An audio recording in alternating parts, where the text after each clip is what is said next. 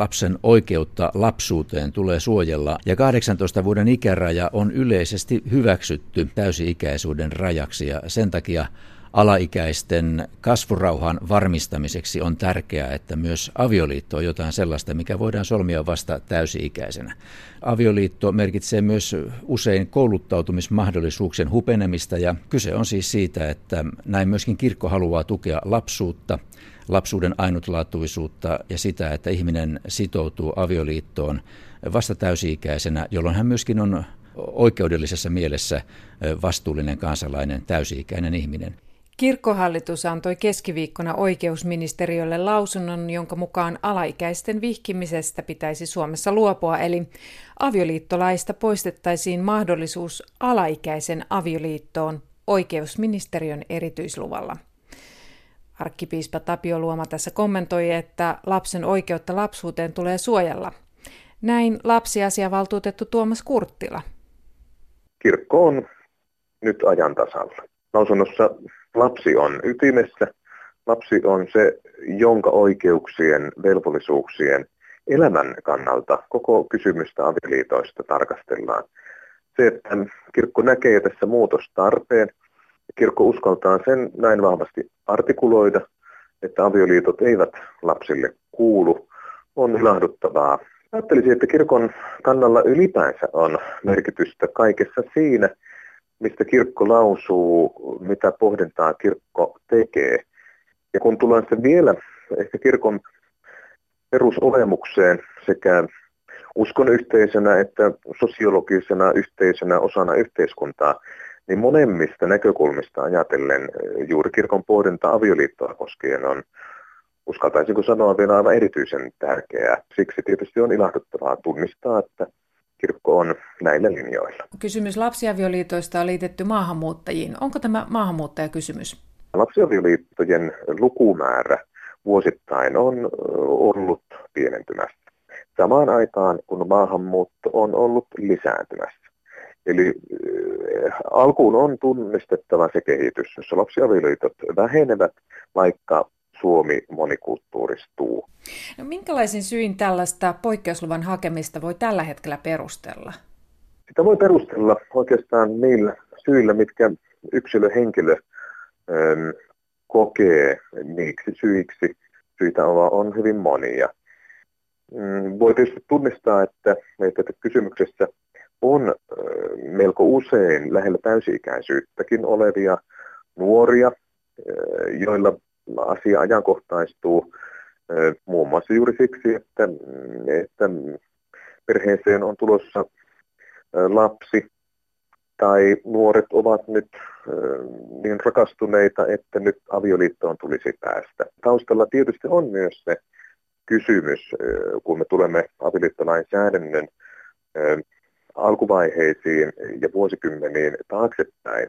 Eli millä tavalla on ajateltu, että että myös suvun kunniaa ja ehkä myös yksilön kunniaa ylläpidetään, että muun muassa lapsi voisi syntyä mm, häpeämättömästi avioliito-olosuhteisiin. Se, että jos suvun kunniaa tai häpeää hoidetaan sillä, että lapsi avioituu, on, on tietysti lähtökohdat ä, erittäin heikot. Lainsäädännön onkin hyvä teilata juuri sitä tosiasiallista tilaa, johon suuntaan myös yhteiskunta ja ehkä yleinen oikeistaju ja myös lastensuojelu ja lapsen edunmukaisuus on kehittynyt. Ja tämä häpeäkysymys ilman muuta siellä yhtenä taustalla. Uskonnolliset yhteisöt ja, ja vakaumukset ovat kuitenkin myös yksi tekijä, joka lapsiavioliittoja on, on tuonut. Entä mitä ajattelee puolestaan arkkipiispa Tapio Luoma teiniraskauteen liittyvän häpeän peittämisestä sillä, että mennään naimisiin? Kysymys tämmöisestä häpeän tunteesta teiniraskauksien osalta ei enää tänä päivänä ole samalla tavalla ajankohtainen kuin aikaisempina vuosina. Lapsiavioliitossa on Suomessa taustalla ollut aika paljon kuitenkin myös kirkon opetus tai jopa nimenomaisesti kirkon opetus siitä, että seksuaalisuus kuuluu pelkästään avioliittoon. Onko kirkko jotenkin luistamassa tässä nyt, kun avioliittoa ei pidetäkään yhtä välttämättömänä näissä tapauksissa? en usko, että ei kirkko sillä tavalla luistamassa, vaan kyllä tulokulma on ennen kaikkea lapsen asema ja lapsen oikeudet. Ja kuten tuossa jo aiemmin totesin, ajatus siitä, että lapsuus on jotain erityisen suojelemisen arvoista. Ja siksi tavallaan halutaan tukea valtiovaltaa siinä prosessissa, jossa pohditaan sitä, että pitäisikö ehdoton avioliiton ikäraja olla tuo 18 vuotta. Tähänhän kuuluu sitten myöskin se, se ajatus, jonka mukaan jos valtiovalta päätyy toisenlaiseen ratkaisuun, että, että myös poikkeustapauksissa nuorempanakin voidaan solmia avioliitto, niin, niin siinä vaihtoehdossa kirkko, kirkko on sitä mieltä, että, että ehdoton alaikäraja kuitenkin täytyisi olla olemassa ja, ja sellainen ehdoton alaikäraja olisi tässä tapauksessa 16 vuotta. Mutta ensisijaisesti kirkko kannattaa sitä ajatusta ihan vain pohjoismaisen oikeuskäytännön mukaisesti, että avioliiton ikäraja olisi 18 vuotta. Nykyinen avioliittolaki on vuodelta 1929. Tällä hetkellä lasta ei tarvitse edes kuulla poikkeusluvan hakemisessa. Lapsiasiavaltuutettu Tuomas Kurttilan mukaan tähän liittyy isoja riskejä. Riskit ovat suuria ja kun tulemme myös tähän hetkeen, jossa järjestettyjen avioliittojen mahdollisuus ja riski on olemassa, niin silloin juuri kysymys lapsen osallisuudesta, kuulemattomuudesta on, on keskeinen. Oikeastaan lainsäädäntö tunnistaa vahvemminkin huoltajien kuulemisen.